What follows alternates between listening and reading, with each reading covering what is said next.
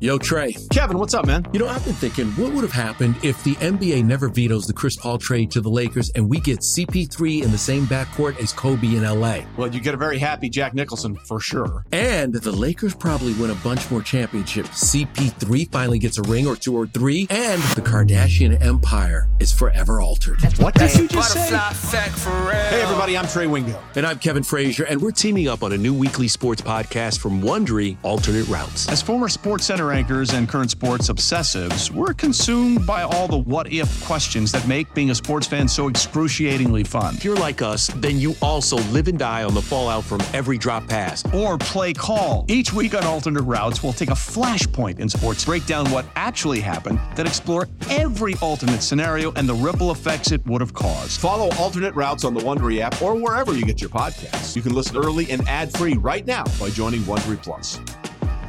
Presented by T Mobile, the official wireless partner of Audacy Sports. With an awesome network and great savings, there's never been a better time to join T Mobile. Visit your neighborhood store to make the switch today. Can't get enough of the fan in the morning? Shown up. Because this is nothing like that. Working. Al and Jerry are here with stories they'd never get to cover on the morning show. Very sexy robot. Hey, look at that pig. Shenanigans. Naked yoga. My mother had a bad experience with these ghosts. Let's hump the fence. It's Al and Jerry's post game podcast. All right, let's do the post game podcast. Jerry Recco is uh, off today. He went to the Baltimore Orioles Mets game last night in Baltimore with the family. So Eddie Scozzare joins me. Oh, hi, Eddie. Hello, podcast people. Hello, podcast people. Uh, I have a couple items here. I have uh, one, two, three, four items here. All right. Uh, let's start with uh, one of the things that uh, came up, uh, I believe this week came up, how, uh, you know, we joke uh, about your knowledge of a vast number of things, science. Whenever we have a question, a, a general knowledge question, we'll, we'll go to you. Yes, okay. So is what we do. We go, Eddie. Uh, how many times will you go around the Earth, or how many uh, rockets went up to has been the space? What's how far the is it to the moon? Yeah, why do monkeys' anal glands do this? Like, you know, uh, you have an answer for most things. And Gio brought up a very good question on the air the one he said. He said, Why do you work here? You seem to have a lot of knowledge in science and space and all sort geography. How did you wind up in radio?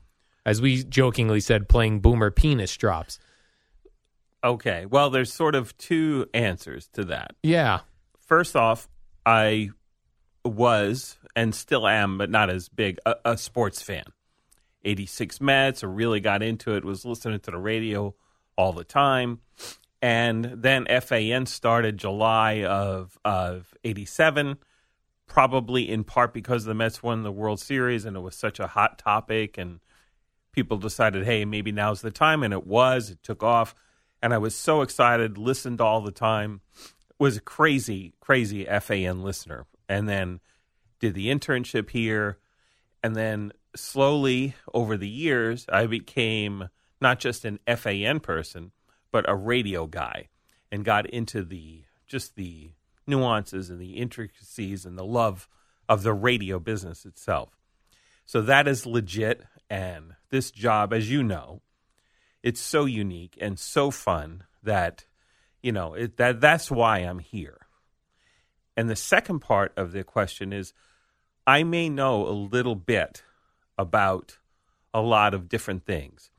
And I will spend my free time often, and this even predates the the internet. You know, I would if there was something that I was curious about, I would come across a a fact or something about a place, I would then try to research it. And this in the old days was books, if people remember books.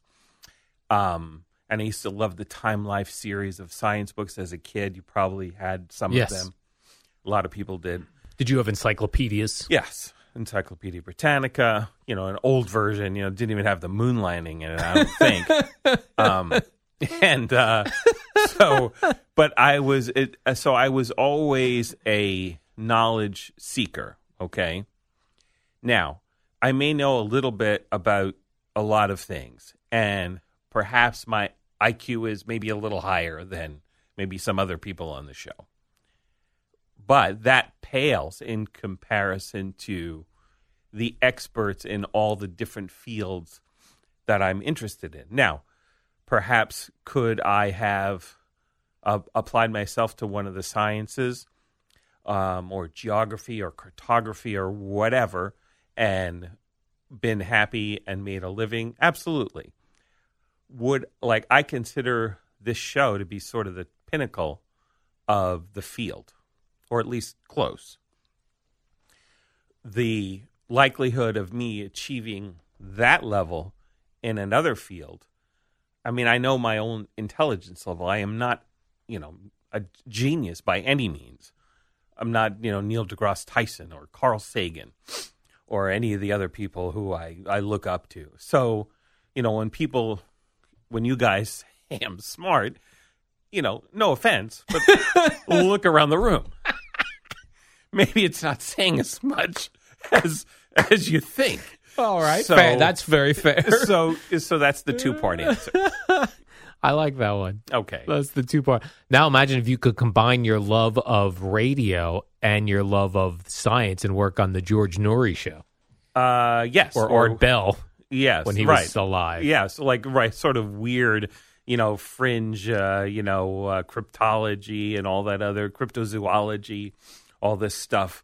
Uh, yeah, that would be a, a fun thing to do. Also, yeah, for sure. But and I think I've said this before. If I had to do it life all over again with the knowledge I have now, I probably would have gone into something like forestry, try to be a national park ranger or something like that, which also doesn't pay very much. So my Still be driving the same car. same Honda Fit, yeah, maybe easier parking right. in the you know Yellowstone parking lot. As opposed to circling Yes, lower Manhattan Mhm. all morning lo- or all middle of the night Yes. long. Uh, now, you brought up a Neil deGrasse Tyson. I wanted to bring up something to you. You're a fan of Neil deGrasse Tyson? yes, uh, with these recent, uh, I would say within the past couple of months, even within the, yeah, I would say the past couple of months, we've gotten a lot of like the U.S. government is releasing UFO footage or UFO paperwork, and you'll see Navy pilots uh, going on the news and, and going on talk shows and discussing the what they say they saw either with their eyes or on their radar and this sort of thing. There's been a lot of a lot of that, which seems to be legitimizing there are UFOs out there. Mm-hmm. I did hear Neil deGrasse Tyson very recently on the Joe Rogan podcast, and Joe Rogan is a UFO believer. Neil deGrasse Tyson does not seem to be a UFO believer. yeah. I know this. Yes. He says he he's not saying he's not a believer. He's saying he has not seen evidence of that, right? So he's saying that yes, this Navy pilot says that he saw this on his radar, but when was the radar calibrated? What is the deal with this radar? What you know, what are uh, what can show up on the radar that's not really a UFO? You know, uh, what can the human eye see from a certain distance and this sort of thing? Um, where do you fall in that? If with you, you like Neil deGrasse Tyson, you I think you like the ideas of UFOs. yes. What is your take on that? Well, let me just go back to the old uh, X Files, uh, uh, the poster that was in the in the X Files office that Fox Mulder had up on his uh, wall. I want to believe. Hmm. There's nothing that I would love more than to have aliens reveal themselves to us and explain the mysteries of the universe and save us from ourselves. That would be tremendously awesome.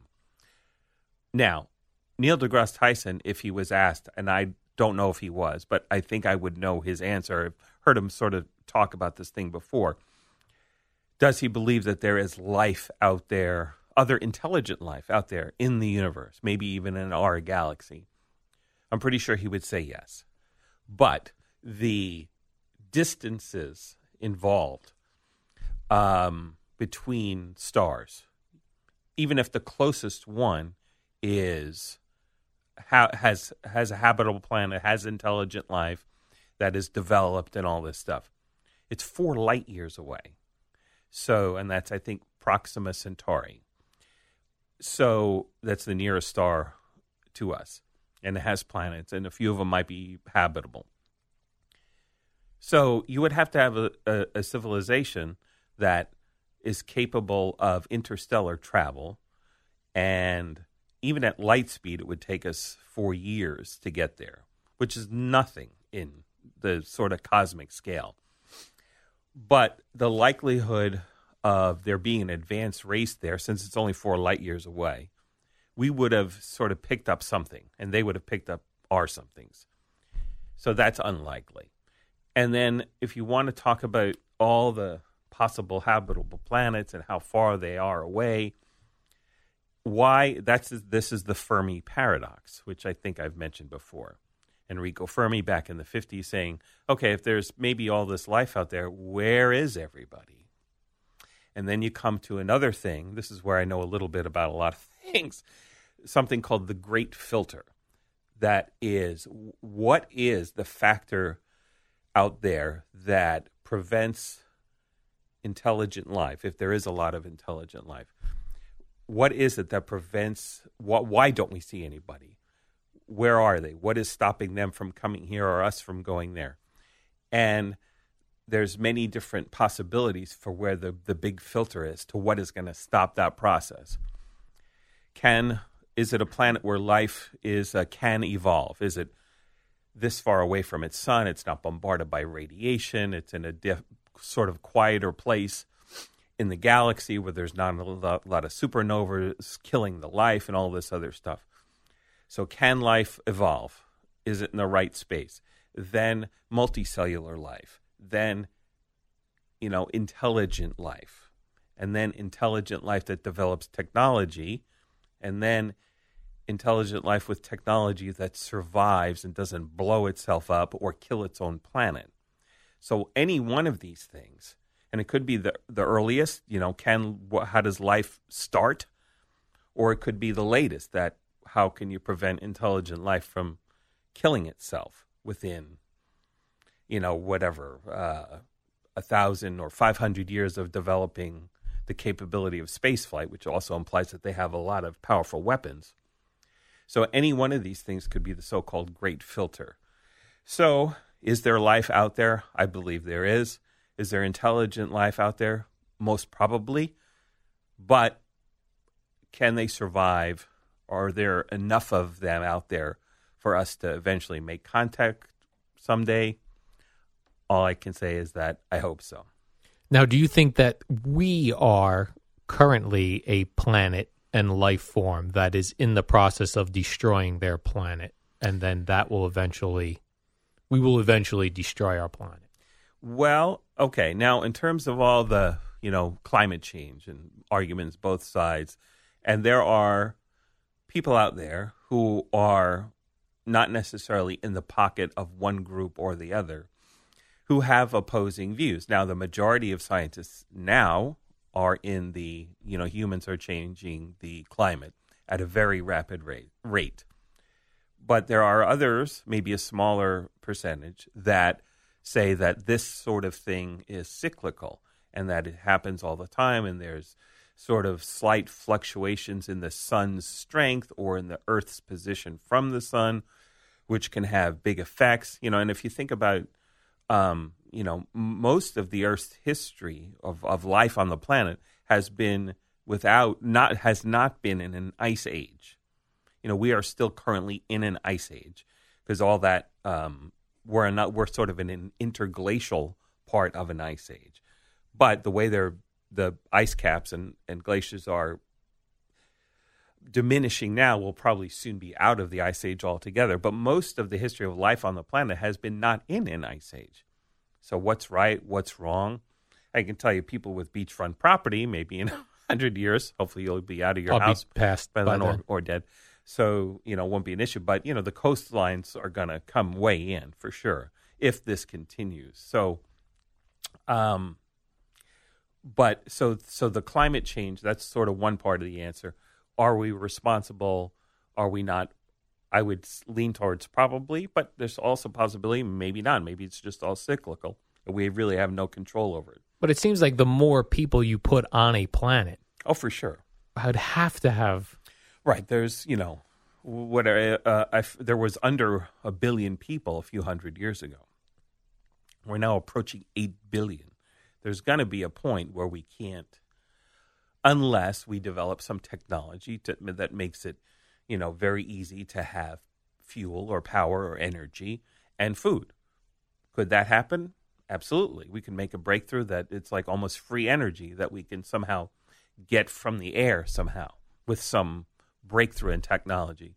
And likewise with food, same thing, that could happen.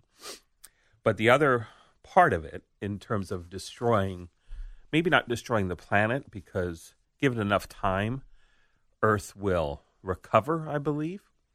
Um, but it's the possible weaponry. You know, right now we have the weapons on the planet to destroy most or well a lot of the life on the planet certainly all the humans with the nuclear weapons and if they all went off. Now would the earth within a few thousand years recover? Most probably. And would more intelligent life develop? Perhaps. But in terms of our species and our race if we go for all out war we're going to if there's any survivors we're going to be set way back to like the Stone Age. So then it all starts over again. So that's the other part of it. Are we destroying the world or are we going to destroy ourselves? Those are things that will limit the possibility of us going out into space. And then perhaps that's what has happened with other intelligent races out there. And in this discussion, I was listening with Neil deGrasse Tyson and Joe Rogan. Joe Rogan's theory is that the UFOs that we see are unmanned. Also, mo- uh, the drones, also probable drone type things. Like we're investigating. Um, you know, obviously we've sent uh, Pioneer, the two Pioneer spacecraft, which are out of our solar system. Um, I don't know if they're beyond the Oort cloud, but there's a classification where the solar system ends. I think it's called the heliopause, something about the solar wind and all that. Again, this is a little bit about a lot of things again. Um, I don't know if they're beyond the Oort cloud, uh, which is this shield of basically rock and ice, mostly ice outside of, you know, encircling the whole solar system. And Pioneer and the two Pioneers and the two Voyagers, I don't believe are beyond that, but they're just past the heliopause uh, thing. So, um, what was the actual question? That uh, the UFOs we see here oh, in America, unmanned, right? So we're sent- unmanned. we uh, have these uh, these these craft out there, and there are, there is talk that or or plans to send many many of these tiny little probes that really are not big at all, maybe the size of a baseball, just out there that could maybe get to maybe half light speed and just send them out in every direction and try to see what's out there. But again, with light speed, you know, it's going to, if there's something that's 50 light years away, so it's going to take, and when they're not traveling at light speed, if they even get up to half light speed, that's 100 years. And then to get the radio signal back, that's that travels at light speed. You know, so it's like, it's a long process unless we can develop FTL, faster than light travel.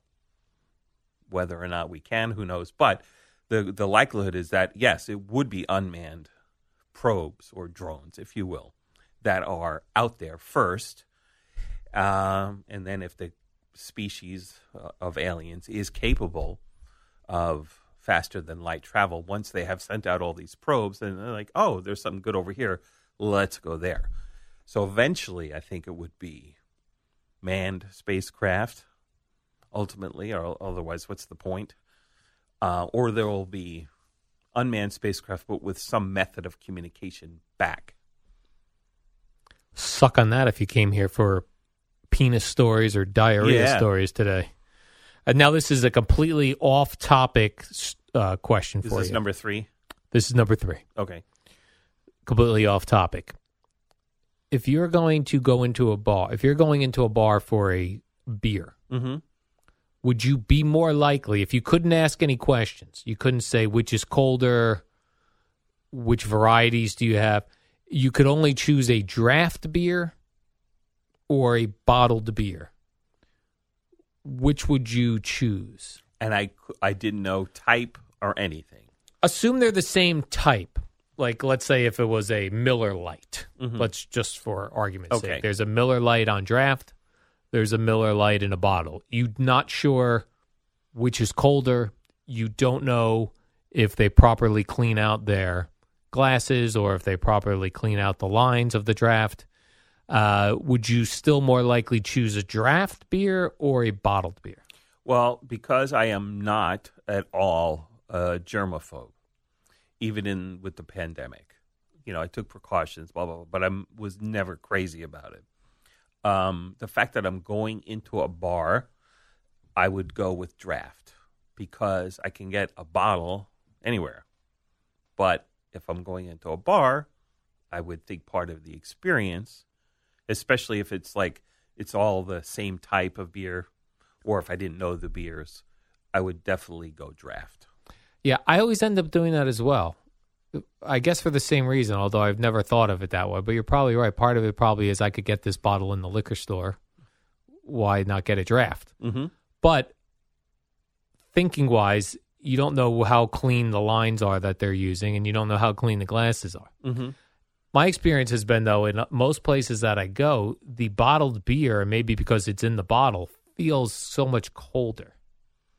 Maybe I'm going to the wrong places. Perhaps, but yeah, maybe it is. Maybe because uh, with the fridge that it's coming out of, or the ice bucket it's in. Yeah. and also the you're holding a handle usually. I mean, I guess it could be a, a beer, a, a glass Yeah. without, but you know, I'm sure the bottle itself is cold. Maybe that psychologically, Right. If you get the frosted mug, maybe it evens things out. yeah. But, um, yeah, I don't know what's the ideal temperature for a draft beer. For me, the colder the better. Um, The colder I could get something, the better I- it is for me. but in terms of like the germs, doesn't alcohol kill germs? Good point. So Alcohol probably kills. I don't know if it's like I'm sure vodka kills more than yeah beer. than beer. Yeah, Just straight up vodka. yeah, that'll destroy. You know, you could put that in a dirty glass, and it does not even have yeah, an effect. Exactly. You don't even have to clean them. All right, let's do the warm up show. I did that with uh, CeeLo. We're not going to go with number four. Too long already. I'll do number four. Okay. I'll do number four. Number four came from Connor Cook, a noted uh, listener and uh, Twitter person. And he's the guy who beat me in the beer chugging. Oh, he beat you in the beer chugging, right? So you are aware It's that of. Connor, right? It is. He's in Jerry's the cornhole league. Right. He had just got a, a dog not long ago, three months. He's had a dog for three months. And Connor, if you're listening, Al and I are never coming to Cornell, So just give it's not up. happening. No. Yeah, we're not coming. Um, he recently got a dog that's some sort of shepherd mix of some sort. The dog that he adopted had been sent back a number of times by other people, and he has this dog, and it's not good with other dogs, and it's uh, sometimes not good with people, and this sort of thing. His question that he wanted me to ask you is those dog DNA kits Mhm. would be, and they're expensive. He said, would he benefit from getting a dog DNA kit to know how better to train his dog based on the breeds that the dog is made up of? Uh, if he can afford it, and because it'll be like a like a hundred dollars at least. You know, yeah, you know what's more. strange? The the people one is a hundred dollars. I think the dog one's like two fifty. Yeah, Ma- Which all right. weird. Connor, if you can afford it, I would say yes. Really? uh, just because like I knew that my newest uh, dog that I, I got from a air quotes lab rescue was part pit. I found out through the test it's predominantly pit. Is that right? What's Well, his name? Uh, Raymond. Raymond. Yeah, I love Raymond. But you know, it came back. Oh, it's a thirty-eight percent American Staffordshire Terrier, which is a pit bull. That's way you know people call them Amstaffs. So it's like a nice way of saying pit bull, Right. But it's a pit bull. So he is predominantly now, and as you have found out over the years, pit bulls, you know, they have a bad rap because they're they can be great fighters and strong jaws. So you know, people use them to fight and to defend and all that, so they get a bad rap. But most pit bulls, and you've met quite a few now, that are just lovely, beautiful dogs. Right. And Raymond is the same way. He's very energetic from the terrier part of him, uh, and but his jaws are not a pit bull's jaws. They're not super strong, um, so that's a good thing. But just knowing that he is a mostly a terrier, so he's going to be high high strung, and he's going to be a hunter killer for like rodents and birds and things like that. That's just what they are, instead of more laid back like a Labrador. Now labs can have fun and play, but they're not like hunter killers. But that's what a terrier is. So knowing that, that helped you know, just say, okay, I know what this dog, his personality traits are most likely to be, and then that helps you deal better with them. Oh, there you go. I like it. so, that. Connor, if you have the money, then I would say yes. Now, a shepherd breed is a guarding dog. That's why they're maybe a little more aggressive towards other dogs and towards people they don't know. And there are ways to try to, you know, work with people and get around that. But if, like, you know, you want to know for sure, and if maybe he's got another quote unquote aggressive breed mixed in with his shepherd, that would also help you. So if you can afford it, do it and get the exact breakdown.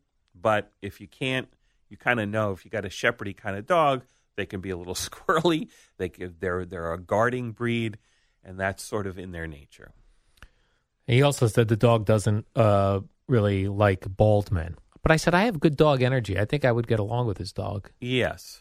Well, you know, but that whole bald thing that could come from being mistreated by a bald person. Freaking bald people. So freaking bald people.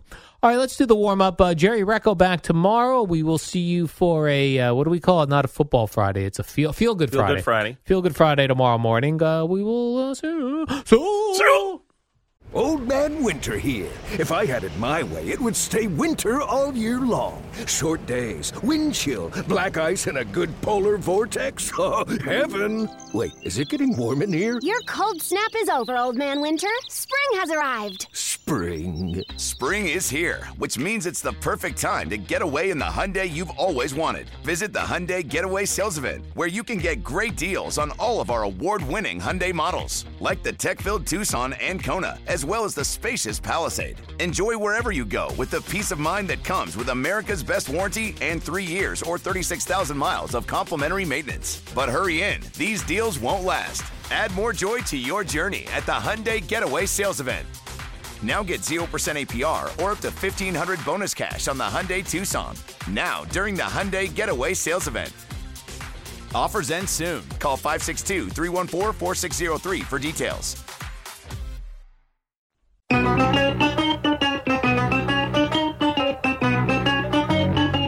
Good morning, campers. Alan Jerry. Don't worry, it's only an hour long, and most days it doesn't Actually, suck. it never sucks. The warm up show is brought to you by Kearny Bank, your bank for today, for tomorrow. Visit kearnybank.com for details. If I am doing the introduction, that means Mr. Jerry Recco, I guess, is away with Rutgers basketball. Is this, is this started up again No, already? not quite, Al. CeeLo joins me. Oh, good morning, CeeLo. Good morning. How the heck are you? I'm good. Jerry Recco was, uh, went down to uh, Baltimore yesterday with the family. Took his family to go see Matt Harvey. Jerry has uh, nailed every one of these Matt Harvey. Well, there's only been two of them, but he nailed them both like big time. These Matt Harvey versus the Mets. Like when he first came to Citi Field, I jokingly predicted to Jerry that he was going to throw a no hitter against the Mets. Jerry goes, he's going to get crushed by the Mets. I which- felt the same. Yeah. Yeah. which they did, and then he did it again yesterday. He said, uh, "No, they'll destroy Matt Harvey." That was nice of Jerry and uh, his family to bring the homer bats down there for the Mets because they had struggled the night before. The Mets hit a lot of home runs. Yeah. Uh, Jerry caught a foul ball I saw on Twitter. Is that right? Which is funny because we were also discussing that yesterday. I said, uh, wh- what are the chances you catch? Uh, I asked, uh, told him to sit in the left field seats to catch a home run ball. Well, he would have had a good chance to do that as well. right.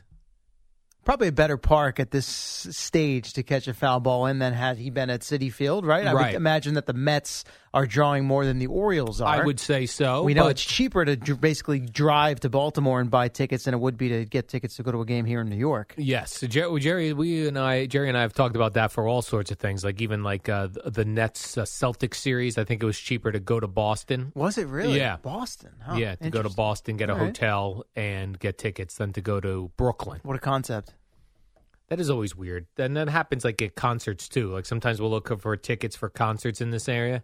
It'll be crazy ridiculous. Or you could fly to Florida, get a hotel, and see them for the same amount of money. Not a bad way to get to Florida for a little overnight. Now, of course, everybody, Jerry uh, took a photo of the foul ball he caught, and everyone was asking if they were sticky balls. That's right. That's the new thing. All the now. rage, yeah. That's all, All- anyone wants to talk about. All anybody cares about is is there are those sticky balls on there, since it was a foul ball he caught and not like a batting practice home run. And was there any evidence of anything on that ball? there seemed to be no evidence. See, I know they're talking that pitchers have some sort of clear stickies. th- This, Oh, is that right? That's apparently it's clear or translucent of some sort. You know, it's not Wow. like the old. So you'd see the pine tar. Like, so you, plus, the other thing is, I don't know if they still do this, but umpires used to treat the balls like they, you know, they come out of the box pearls as they call them, right? And they're fresh. They're almost slippery. yeah, So they would they used to spit on them and rub dirt on them. Like the the umpire crew for that night before the game, while the other players are getting ready and taking batting practice, they would to some extent treat the baseballs and get them ready for game use. I don't know if they still do that since there's so much talk about the baseballs. and there seems to be way too many baseballs being used. That's a lot of spitting on balls. you know. Yeah, plus COVID times. Yeah, And so maybe they're not times. doing. That. I don't know. I don't know how that works right now. Yeah, I don't maybe that's what's contributing to it. The umps aren't able to spit on, spit and rub on the. better be careful. spit on and Rub dirt on and massage scuff the, the. massage the baseballs. Yeah, no, you can't scuff them. That's that's Right. good. Yeah, You can't scuff. You definitely can't spit on No. them in a COVID world. no. Uh, so yeah, so Jerry went down to Baltimore. He will be back tomorrow. Now the Mets are off tonight, and then the Padres come to town tomorrow night. Yes, just saw them out in San Diego. Now they come to New York. Now they come to New York. Uh, Yankees tonight have the Twins again. I feel like the Yankees just did all the did the former Yankee pitchers all just go to Minnesota? A couple of them did. Yeah, They faced uh, Pineda. Michael Pineda the other night. J Hap. They got J Hap tonight. Yep. And how about Gerrit Cole, right in the face of Josh Donaldson with the strikeouts? Good. Good. Oh, That's that the way a- you respond instead of you know tripping all over yourself in your pre-start press conference the other day. So he didn't beat him like everyone was uh, Nah. wondering, but he got him with that curveball in the first at bat, which was awesome. Yeah. It was an awesome swing and a miss to the curveball. Then the second time he got him with like uh, a high pitch. Looked much more himself in this Yeah. game. A couple of solo home runs, but you know the velocity was there. I haven't checked the spin rates, but I'd imagine they were probably more in line with where he's been. Spin rates you want to know about for Cole? Well, they were. I don't have them. They were the lowest they'd been in a couple of years. His Yeah. last time out for all of his pitches. Which what does is that what mean? brought How about the how how many times the revolutions? the yes. ball goes? The pitchers Who- how are do big they- on that. How do they count that? Analytics, What machine does advanced that? metrics. What Is there a machine? I guess, yeah. The same way probably that they're able to. Have you seen now? There's a Twitter account, and it's actually pretty cool. Each morning, they put out a report on the umpire from each game, and they have everything like how many pitches he missed, what was his established strike zone, did he call any balls outside of his own strike zone? They have this whole chart of all the pitches and percentages, and it's it's interesting actually. It's an umpire checklist. Yeah, so I forget they used to have that thing behind. They probably still do behind home plate. That was they were using to judge the umpires essentially. I forget what it was called. It had a name, but that was all the rage a few years back. MLB had a thing to judge yeah, the umpires. Yeah, yeah. I forget what it was called, and that was when there was still a lot of talk about. Well, maybe this is what's going to replace human umpires someday, uh, specifically for calling balls and strikes. I forget the name of it, but I remember it being talked about quite a bit, and the umpires being a little sensitive about it. They do. And I and I understand it now. Like you, every morning you got to wake. Up, hey, here's your report card. Every time you go out there, and everyone can see it. I and wonder they, if- they show you what the averages are. And some guys have really good games, some guys have really bad games, just like players do. You think the umps know about it? Oh, I'm sure hundred. And get up and check it? I Probably. had a great game. Yeah, they Probably- might even be getting reports from the league Probably every like, morning. Let me go check that because I had, I feel like I had a pretty good game last night. Well, like the you know the the, the other day uh, was it or Sunday night when the Yankees played the Red Sox and the Yankee bench went nuts and they made a big deal that Boone didn't get get ejected, but Carlos Mendoza did and Phil Nevin did and Marcus Thames was screaming at the umpire. That guy that night called a great game except for that one pitch with uh, Rougned Odor. That was like a blatantly bad missed call that really made a could make the case it made the difference in the game. But overall, I think he missed like two pitches all night, something like that. But it's the one that's egregious late in the game that you remember. Right. He had one big egregious error. Mistake, yeah. As opposed to many errors spread throughout the night that didn't really matter. Right. And that's what the players say sometimes. Like, I don't necessarily care if your zone is accurate or not. Just be consistent. Right. So you've established where you're going to call strikes. Just make that consistent throughout the course of the game so Right. that we know, hey, strike, ball. Am I going to take it? Am I going to swing? Same for the pitchers. Where can I get away with a little extra versus not? Consistency. I still don't know how the umps like so many for the most part the umps are very good and you'll see like they're like oh was that ball outside or did and then they'll show the overhead shot of the plate and it like just nicks it like how do they see the most of the time they really nail it And the strike zone has definitely shrunk over the years. Like if you go back to the '90s, I mean, the Braves pitching staff, Greg's Matt, Greg Maddux was, I mean, he would get Uh, six, eight, six to eight inches, maybe almost a foot off the corners, and you know, manipulate it, knowing they're going to call this a strike. I've got pinpoint control, so I'm going to throw it there. And now it's you know, hitters go nuts if it's a couple inches off the plate because. You have the replays, you have the charts and graphs and all that and whatnot, and they can look at it. Oh, it wasn't over the corner. It's not a strike, but it's tricky, man. and now you have this Twitter account that's following all the yeah, umpires I, I should find the name. It's interesting. I just followed it the other day. I had never seen it until the morning after that Red Sox. It was hmm. Monday morning, and somebody hmm. retweeted. I'm like, oh, this is pretty interesting. And then I went to that page and saw that they issued, they put out a you know chart or a graph on each umpire, home plate umpire, the morning after or the day after each each game. Now, I guess I could check Elias Sports Bureau, but do you think so? Last night in the Met game, two different Mets had two home runs apiece Right. McKinney and Pillar. You want to know the last time that happened? No, and then in the Yankee game, Stanton had two home runs. Yes. So that's three New York players with two home runs. Yeah. Who do I call? Elias? You could call them. Billy Elias? Might take a while. Is Elias a place you can call and ask questions, or no? They just put out their own Um, things. I'm sure they have a phone number of some You think sort, there's but- someone sitting there going? It's uh, probably e- honestly easier probably to tweet at them in this day and age. I've seen people do that and get an answer. Really? Yeah. Eli- Dear Elias, when's the last time three? There's probably been a time when three players on either the Mets or the Yankees each hit two home runs. I would imagine somewhere along the way. Yeah. The big deal now is three home runs in a game by one player. Now I did see this nugget, not a three home run situation. You right, a talk about hey, when's the last time this happened? Both of Stanton's home runs last night on 0-2 pitches. The only Yankee in the last 30 seasons with multiple home runs on an 0-2 pitch in the same game. How about Now, that? Who even goes and finds that? Somebody did. How do they find that? Probably from Elias. Dear Elias. By the way, Uh, QuesTec was the thank you Quest for uh, Robert Wolf who let me know that on Twitter. QuesTec, that's right, was the name, and it might still be used, but that was something they were using to judge the strike zone and judge the umpires. as I well. see. All right. Uh, your main man, Pete Alonso, yesterday came out talking about manipulating baseballs and that sort of thing. He's Very got a little interesting. bit of a conspiracy Yeah. theory. Pete Alonso says that Major League Baseball manipulates the baseball based on free agent class. Quote, that's a fact. Meaning what? What did he mean by this? Meaning, if it's so, for his point is this year after this season, the shortstop free agent class is very strong. Okay, so a lot of shortstops will be on the move. Right. So Okay, his so what point is, you know, it's a it's a it's a position player heavy free agent class. Mhm. Now they're going to make the make the balls so that its offensive numbers are down. In Why? 2019 because the idea being if they don't perform as well, oh, you didn't you had a rough season, we're not going to pay you as much. Oh, okay. Right? And it's and I guess back in 2019 when balls were flying all over the place was the year of Gerrit Cole's free agency along with uh, Zack Wheeler and Stephen Strasburg. But I mean, those Cole got three hundred million dollars. So I guess I I appreciate what Pete's saying, but at the same time, it's not like they are either juicing or deadening the balls just for those specific players, right? So if those top shortstops numbers are down, pretty good chance the rest of the league's numbers are down as well, and then it's sort of, it, you know, it, it's hard to differentiate then, right? If everyone's down, they're all still the same crop of players somebody's still going to be cons- ranked number one versus all the way through whatever. and They're going to get paid based on their market value. He fully believes this, though. Clearly, yeah. Like he is really into He it. emphatic. Yeah, emphatic. Yeah. That the Major League Baseball sits in a meeting and decides this year we're deadening the ball, this year we're livening the ball up. And there are aliens. And there are aliens. I've seen them all.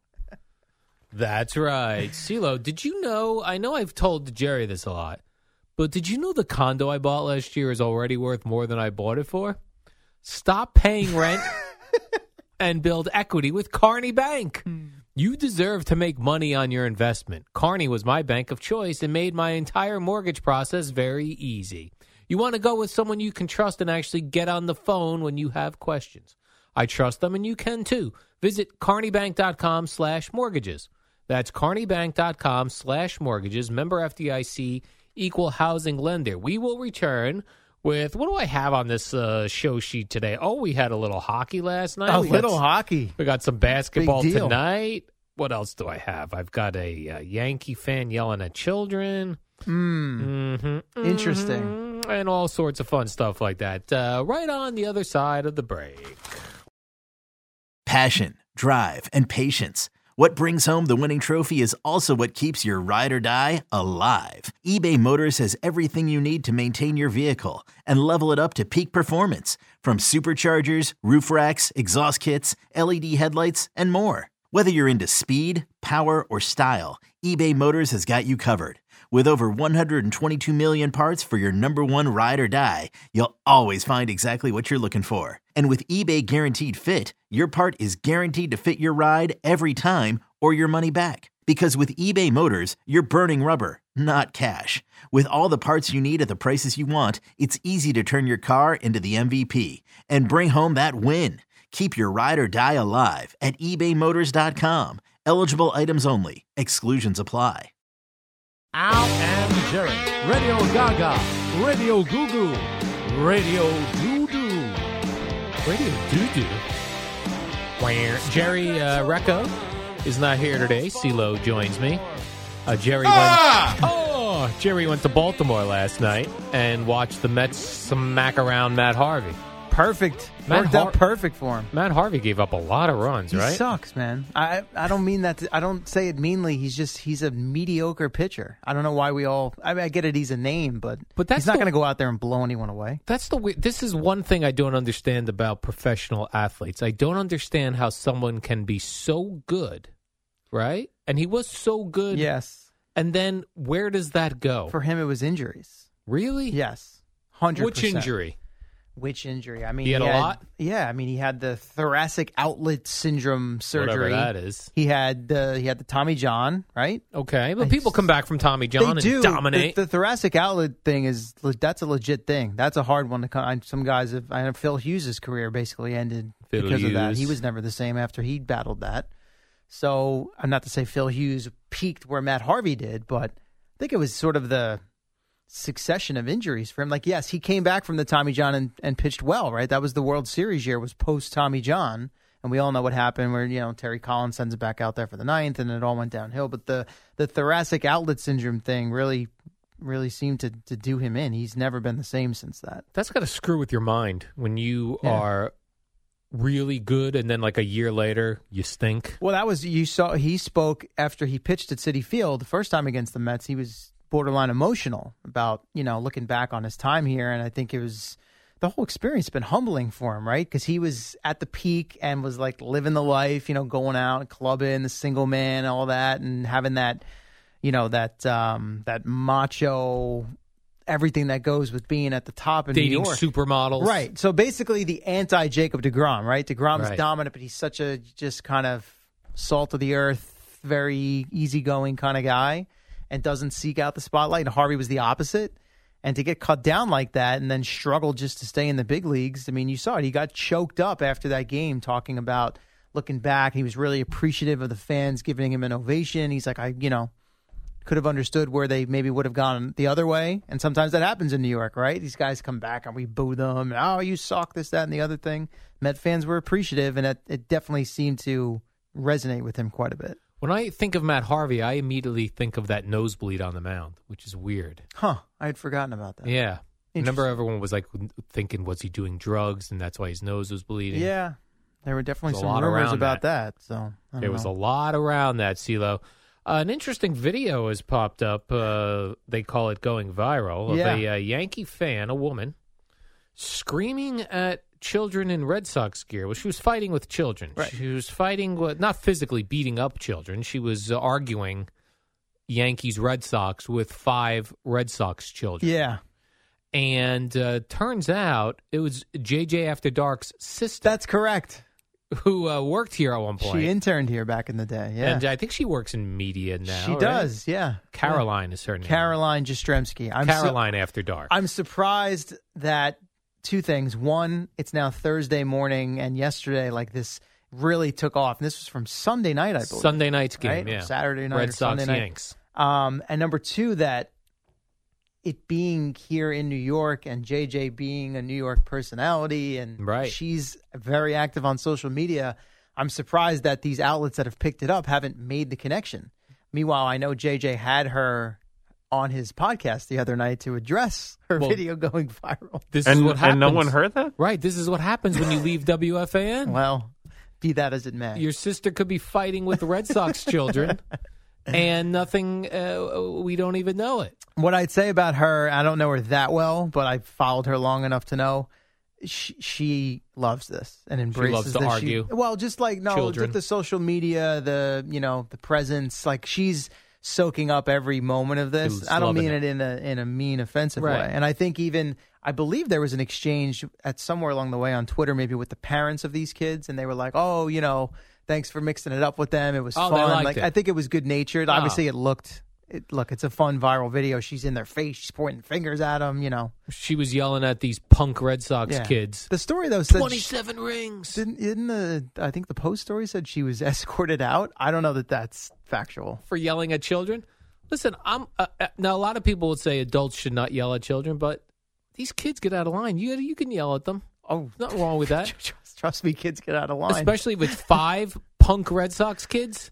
I would love to yell at some. I would love to get into an argument with children. Yeah, because I feel like I could win that. How would you though handle the video of it going viral? No and you problem. Being I'd be a like, grown ass "Listen." man screaming at kids. Don't come at me, kids. That's teaching the kid the life lessons. Yeah, I guess Like, suppose. Be careful who you run your mouth to. Mm-hmm. Not that I would beat up children. See, No. I would not do that. This is just verbal, not physical. verbally. Right. No cursing. No cursing. No. I would probably make fun of their look or their height. Kind of like you deal with the callers. Yeah, I would treat them just like a caller. Don't come at me just because you think you're a kid and you can yell at an adult that an adult won't yell back.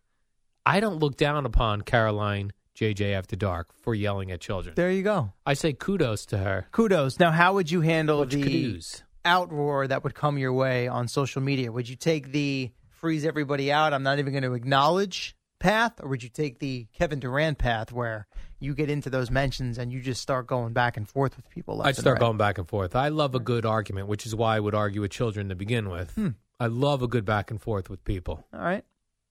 I don't Especially run and you've got the hide. computer screen to yeah. protect you, right? Yeah, so I don't have to physically beat them Right. up or then beat they beat me up. Then I I feel like I could win most verbal fights that I get in because of all my years of listening to Howard Stern. I feel like I I got something that know Howard Stern from the '90s really prepared me to Huh. argue and win any argument. So argument. you're a good debater. I'm a good Could debater have been on the because of debate that. team. Definitely Been a lawyer. Oh, I would love to be a lawyer. Love. Oh, Yeah. Interesting. Well, that's schooling. Yeah, a lot of school, a lot of reading, A lot of reading and a lot of schooling. pages. Yeah, Yeah. yeah. Billable hours though. Uh, yeah. Nice.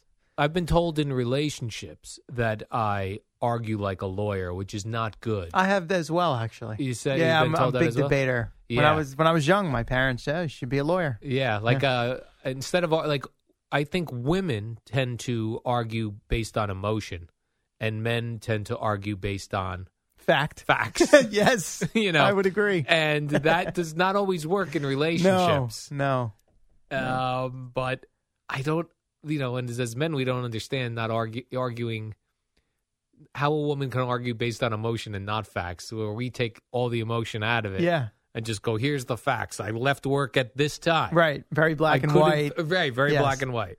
With women, there's a lot of shades of gray. Yes. And a lot of things sometimes that get said that they don't really mean, and it's complicated. Any Right. other uh, Neanderthal takes you guys want to lay out there? Uh, Listen, I'm just telling you how it is. I mean, I that happens with my, my me and my wife all the time, and she's and rightfully so. Is like I can't, you know, I can't win with you. And these, she goes, I always come out of them feeling like I, you know, I misspoke or I said something wrong because I am I'm guilty, and I and I will beat it to a pulp. Me too. You know, until it's not it's- good. Yeah, Yeah. like And then when the- every angle has been covered, and then when it dies down, you go back to your best argument again, just to Right. Yeah. boom seal The it fin- yeah. Yeah. to finish it off. Yeah. Not It's good. not- it's not good. You and I, a little self reflection here at 5:30 a.m. on a Thursday. But I think that's yeah, I think that's a a, a man versus woman discussion situation. Eddie disagrees. Now, or let me go. Now let me go kill my meat and eat it. mm. I saw um, uh, Greg Giannotti yesterday went to the Islanders game Oh, you saw that? Did with you? a listener. Well, I was here yesterday when it went down on right. the air. That's kind of what I was. But then he did meet up with the to. listener, and uh, it seems like they had a great time. They Yeah. were uh, a couple of videos on uh, Gio's Twitter account and the Sure. FAN Twitter account. They were palling around. Then I saw at the end when the game was over, I did see the Islanders uh, owner. Jon Ledecky. Is he the one who came over and like was yelling about "stick it in your face, boomer" That's or right. something like he that? was got right in. Gio. He knew that he was taking a video. Yeah. Made sure he looked right into the camera. Said it a couple times. Right. I'll attempt to play it later, but it was so loud in there that if you're not watching the video and seeing his mouth move, it is kind of hard to hear. If you didn't know that he was like sticking yeah, it to Boomer, because they were, you know, they were going crazy there at the Coliseum, rightfully so. Right. Yeah. Big win. Moving on. So they'll play the Tampa Bay Lightning. little rematch of last year's semifinal. How'd uh, that go series. last year? Uh, Isles lost. Yeah. Forget how many games. Did they Six. Get swept. Oh, Six there- Look at Eddie. Eddie's unbelievable. Now Huh. that's supposed to kick off this weekend, I suppose, in Tampa. Yeah, they didn't. I don't think they've put the schedule out yet, but you're probably looking at a Friday, Saturday, somewhere in that range. Oh, p- potentially a uh, game tomorrow. Today Um, that today was my Thursday, Eddie? understanding of it. Today is Thursday. Thursday? but I, you know what? You're not sure. We don't know. The NHL hasn't put it out yet. But yes, the, both of those series are over. Tampa Bay won theirs in five. Isles won theirs in six last night, so they're ready to go. Fella named Brock Nelson scored two goals last Fella, night. he's only been playing for them for like I don't know eight years now. He's pretty good. Fella. Would you say he's pretty good? He's pretty good. He's had a he's had a nice career for them. There were some times early on where there were some question marks. Oh, he was a that draft right? pick of theirs, but he's found his way. Canadian. Uh, I think so.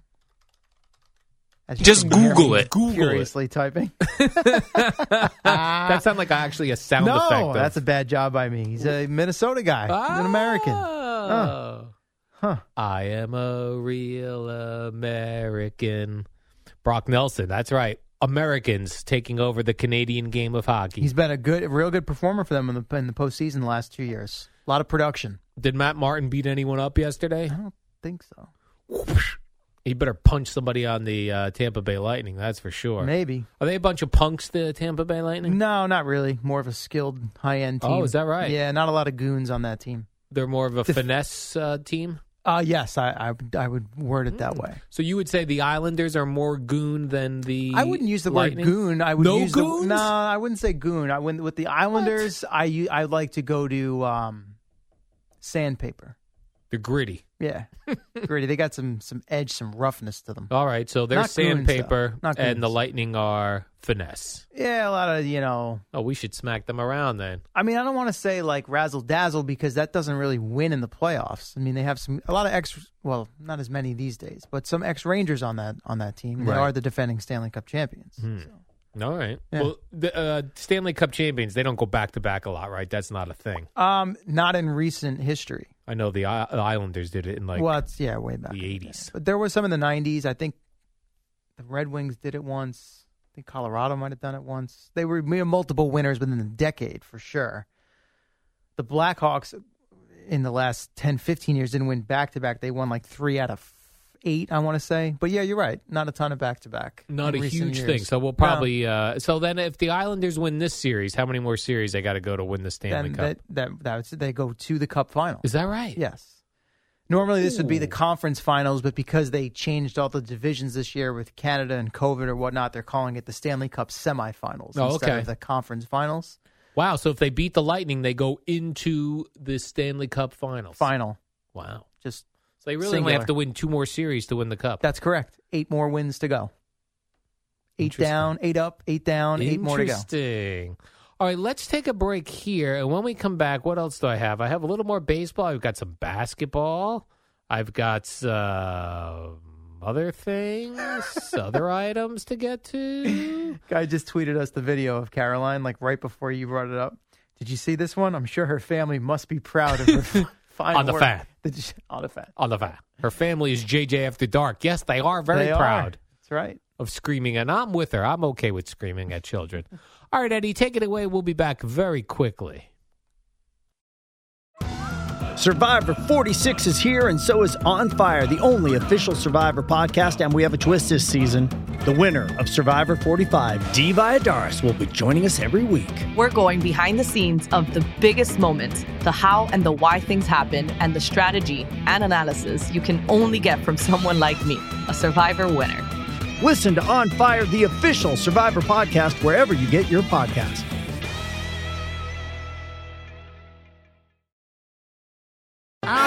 Jerry, let's talk more rock. Oh, yes, we rock it out here, Jerry and I. Jerry, though, is in uh, Baltimore, although actually I think he was coming Home back now, home. yeah.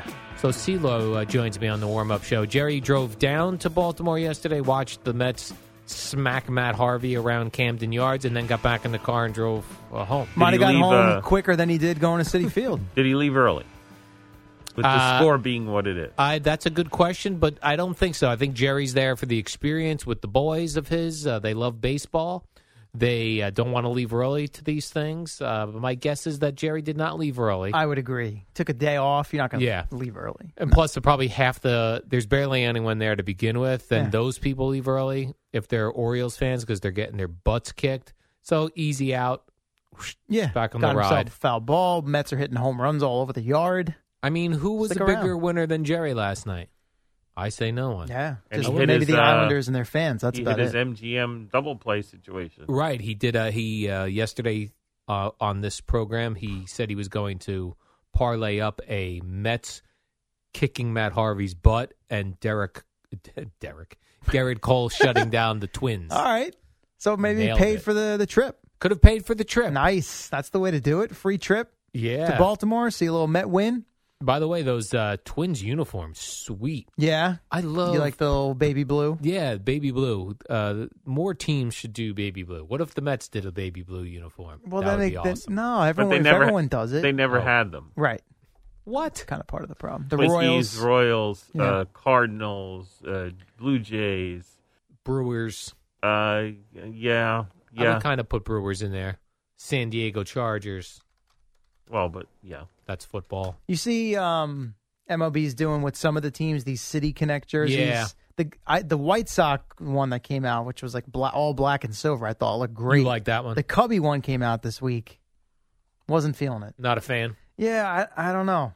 Uh, Yeah, I don't like all. I, give me all I want with sports is I want the teams to look like they did in the 1980s. right when you were When I was up. really into it.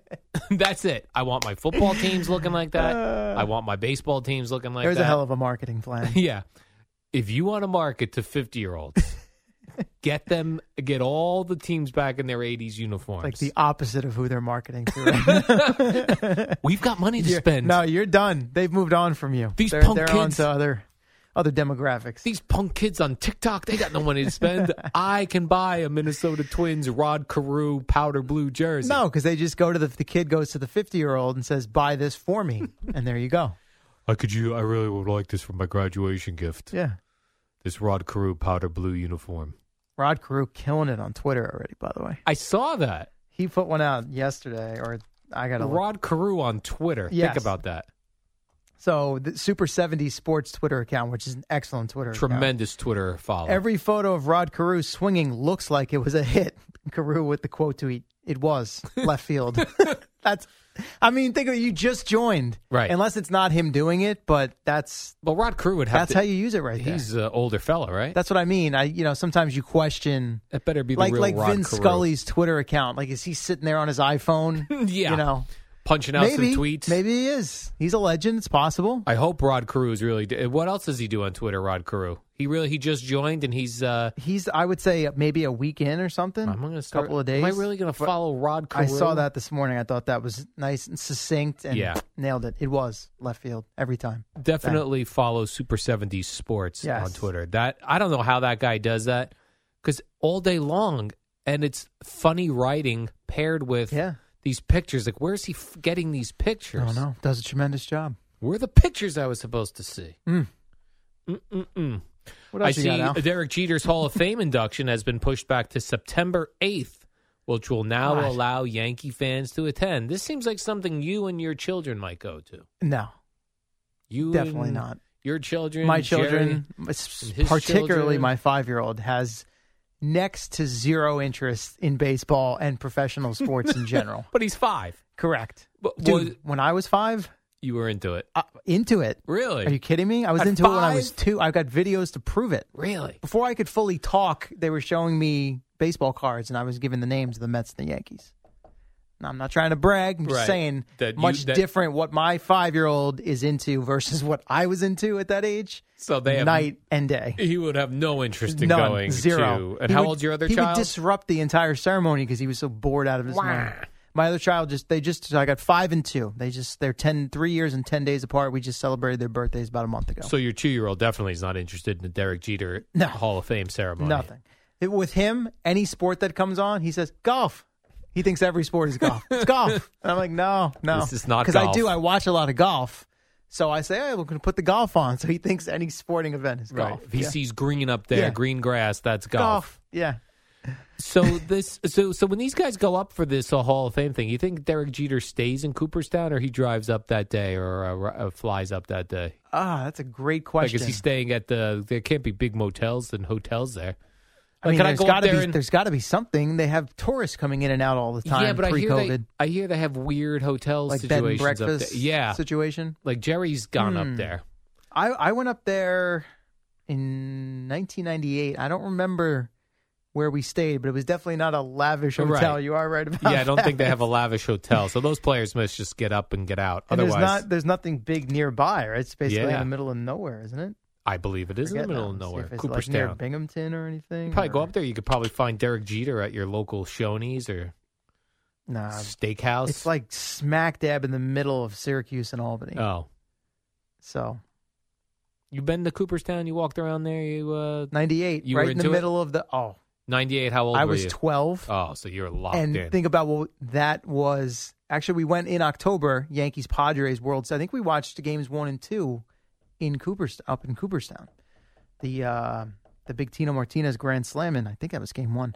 Anyway, the museum at the time had a ton of stuff from the McGwire Sosa home run chase, which looking back on it, you know, poo poo, but at the time, yeah, I it was, into that. I mean, I was 12. I was a player, a huge fan, and here's all this stuff that they had just used that season to shatter these records. So it was really cool at the time. and when you were looking at that stuff, the real stuff, you're like, this is cool. 100%. Yeah. Bats, cleats, you know, jersey, stuff, game used stuff that they, oh, this is the one when he hit this home run and so on and so forth. So it was, it was very cool. I remember enjoying it very much. Andro needles. This is what Mark that they didn't have. At, they did not stuck in his butt. show that off. Oh No.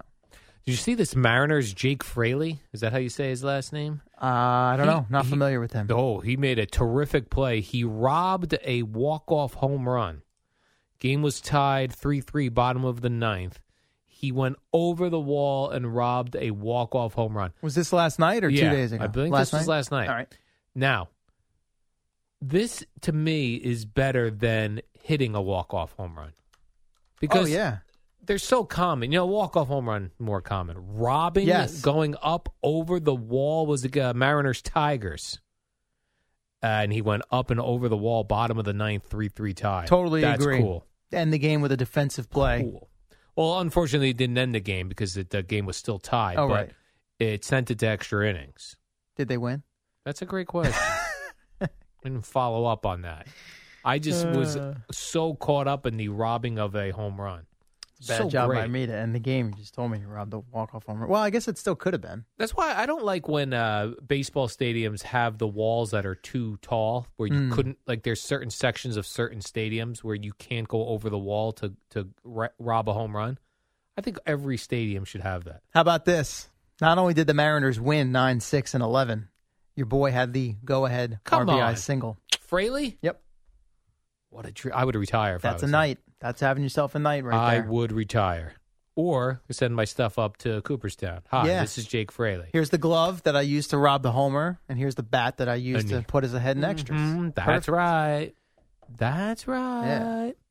I saw that Peyton Manning's going into the Broncos Ring of Honor. That felt feels weird to me. He doesn't. fe- I know he won a Super Bowl with the Broncos. Yeah, played there four years. Does you know? Yeah. We need a little He's bit not more John body, Elway. a little more body of work. Yeah, right. He's a Baltimore, not Baltimore. He's Indianapolis an Indianapolis Colt. Colt. Yeah. So weird to put him in the Ring of Honor. Like is is uh is Kurt Warner in the Rams? I bet he is. Arizona Cardinals. Oh, no. no, right? But think he won a Super Bowl with Do the them. Cardinals even have a ring of honor? And He went to a Super yeah, Bowl. they Oh, he lost. lost to the Santonio Steelers. Holmes. right? And then Corner of that, the end zone. And yeah, right. They returned. Uh, who who who was the big fella on the Steelers? Harrison. James Harrison. James Harrison. Yeah. That was a Super Bowl I actually attended. 43. 43 in Tampa. guy. I left at halftime. Lightning beat the Isles in six last year. And Warner was in uh, 34, beat the Titans. There you go. 36, lost to the Pats. Wait, excuse me. You left at halftime of the Super Bowl? Uh, yeah. Come on. I had to get back. I got to uh, work the next morning. What? left at halftime. Yeah. Wait, where was the Super Bowl? Tampa. Tampa, right. So I felt like I knew the area, right? So I Uh-huh. walk out of this Super Bowl at halftime and I could not find I thought I would just be able to find a cab, but it turns out the cabs weren't out yet because it was still Because the no Super one was Bowl. leaving. Right. Correct. so I was in a tough spot. so by the time you made it back, you might as well have just stayed. Yeah, I was And that was pre Uber. uh, right. It was pre Uber. I was just looking for an actual cab. So by the time It's you got lonely back, out was the there. game over? Or did you no, still but get a to lot watch? of time had a lot of time Well, had gone past. clearly, But uh, yeah. but I did get to see this Antonio Holmes uh, toe uh, get his toe des down. Some people still, by the way, say that was not a catch. Picky, being very picky. At this point, yeah, it's over. So Peyton Manning's going into the Ring of Honor. We think that's weird. Uh, and ex teammate Kareem Jackson, he's the ex teammate of Deshaun Watson, says that Deshaun Watson wants to go to the Broncos. Yeah, I, Wants I'm sure he wants Ring to go Honor. anywhere to get out of Houston at this point. Probably. I'll take it. Yeah. I'll go anywhere at this point. Telling all these guys on other teams, yeah, get me out of here. I'm going to go to your team. I hear in the afternoons Craig is still real locked in on him going to the Dolphins. We do have some fun with that. Yes, we'll check in on it. He's constantly pushing the data. It's going to happen. It's you know, it's coming up. Yeah. Yes.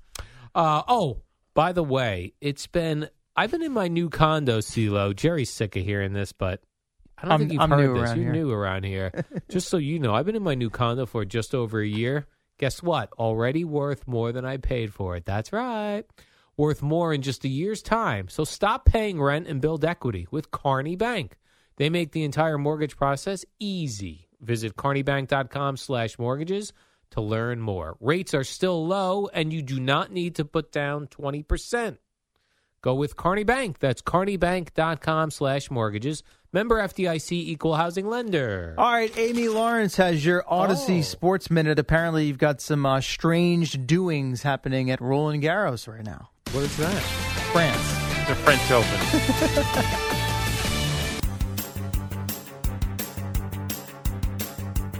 It's the dynamic duo of Al and Jerry, the superheroes of WFAN.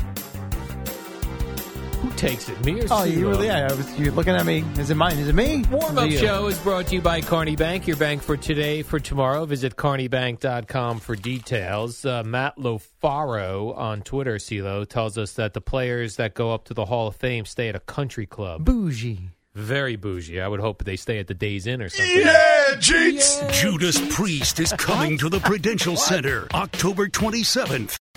Before we get started, I just want to say on behalf of every single Met fan out there, this is the Rico Brogna podcast. On behalf of all of the people that were at Shea Stadium on that October night, on behalf of every Met fan that's watched this man pitch, let me just tell Adam Wainwright, can you go f- yourself? wow. Wow, you weren't kidding. You were you came in hot. Subscribe and listen to the Rico Brogna podcast, available on the Audacy app or wherever you get your podcast.